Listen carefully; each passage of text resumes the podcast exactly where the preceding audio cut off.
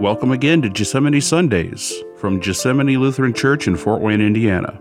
Our presiding minister is Reverend Deborah Meuter, music by Aaron Smith. The following was recorded November 15th, 2020.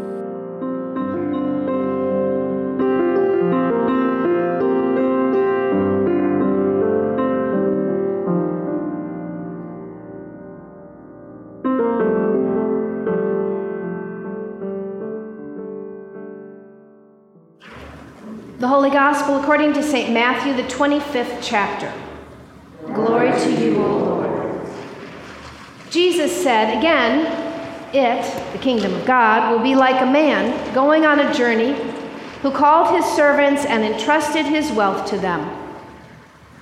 To one he gave five bags of gold, to another two bags, and to another one bag, each according to his ability. Then he went on his journey. The man who had received five bags of gold went at once and put his money to work and gained five bags more. So also the one with two bags gained two more. But the man who had received one bag went off, dug a hole in the ground, and hid his master's money. After a long time, the master of those servants returned and settled accounts with them. The man who had received five bags of gold brought the other five.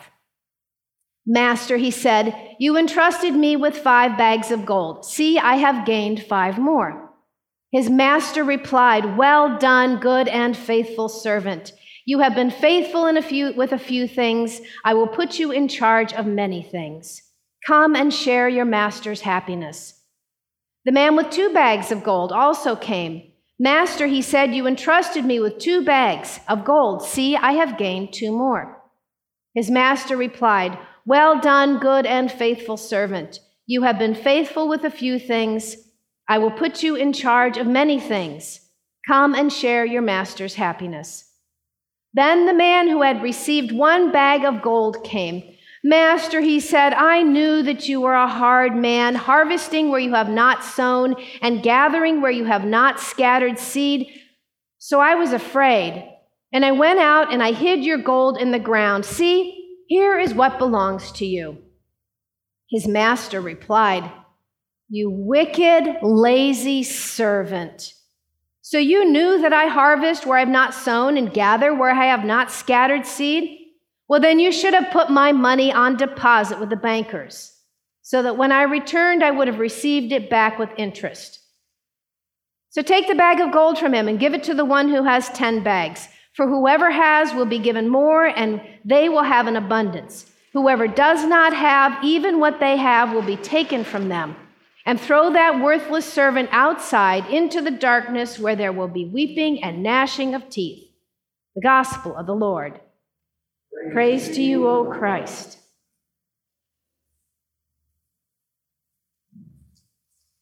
Grace to you and peace from God our Father and from our Lord and Savior Jesus, who is the Christ. Amen.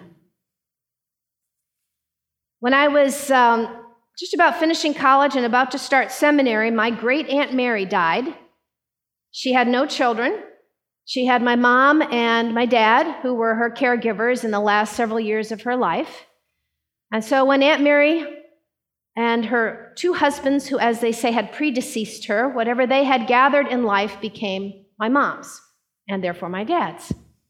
And because my parents had saved carefully throughout their lives, uh, for the most part, they didn't need that extra bit from Aunt Mary, which must, I, we don't talk about money in my family much, so I don't have any idea how much it was.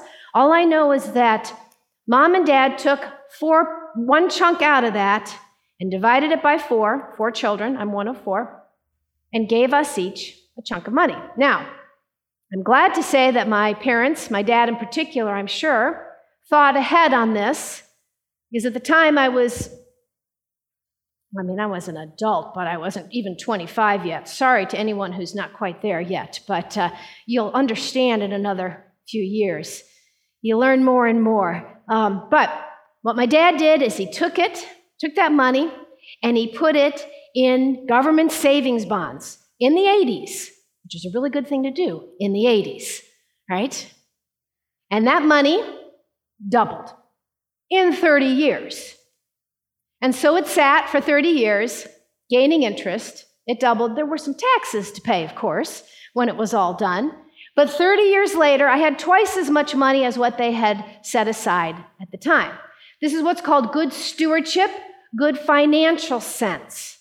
Taking a lump sum of money when you can and setting it aside in an interest bearing account that's going to gain more and more. It worked. That money worked, and it doubled. Sounds a little bit like some of what we've heard in this reading. Now, there are different ways to read the, this gospel, and this the part that we have that says bags of gold gets translated a, a variety of ways. It gets translated most often as talents. Now, the problem with the understanding of talents is we could say, and we would be right in saying that Mark has a talent with the sound system and the lights, and Aaron has a talent with music. You knew I was going to pick on that because people always think of music when they think of talent, right? Um, and, and right here up in the front, we've got some people who are very talented with flowers, right? And so, you know, you all have various talents and gifts, and some of that is innate and natural, and some of it takes a lot of work, right? You just got up one day and started playing the piano, playing the guitar, and singing, and you hadn't tried to do anything, right? He's laughing. It's a lot of work.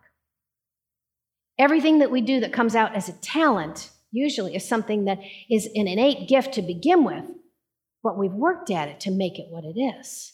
And that's the way it's supposed to be.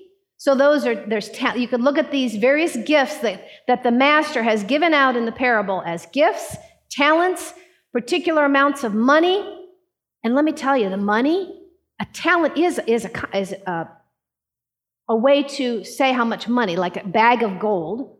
And how much is a bag of gold? And of course, we're going to say, how big is the bag, right? Is it this bag or is it this bag? I got to pull like this. It's this bag. Ugh. Imagine you've gone to the feed store and gotten the 50, I don't know if it's 50 pounds, but the 50 pound bag of feed or dog food or whatever it is, salt, whatever it is that you have to move that's in a great big bag or have had to move. Imagine that's the bag of gold, the one. Right? Okay, so this parable, keep in mind it's a parable. This is not Jesus with an exact teaching as much as trying to get an idea across to his followers about the time when he will come back again trying to get across that it's important to be doing something now. And now meant while Jesus was there with them, it meant right after he was there with them, and it means us, 2,000 years later, while he has ascended into heaven and is still, as I talked about with the kids, he's with us, but not with us in the way that he was at the time of the disciples. So the parable goes like this. You heard me read it, but basically, there's a master who's going to take off on a long, long trip. Let's say he's going to be gone, oh, I don't know, 30 years, long enough to double that money if needed, even with interest, just with interest. So he's going to be gone a long time, and he calls forward three servants who he knows he thinks he can trust. First one, he gives five bags of gold five talents, five opportunities, five gifts, whatever you want to call it. But keep in mind, he doesn't give them to that person to be that person's. He says, These are mine, and I want you to take care of it. A steward takes care of what someone else owns. You've done this before. If you are a manager in a company and you've worked with other things, anything that belongs to someone else and you work with, that's what these guys were supposed to do. They give you five bags, and what is it? Let's not miss. Here's the thing. When I read that reading again, by the end of the story, were you with me kind of feeling sorry for the one bag guy? Did you feel sorry for him? I'll get to him in a minute. But let me tell you something about the five bag guy. What does he do as soon as he gets that five bags of gold?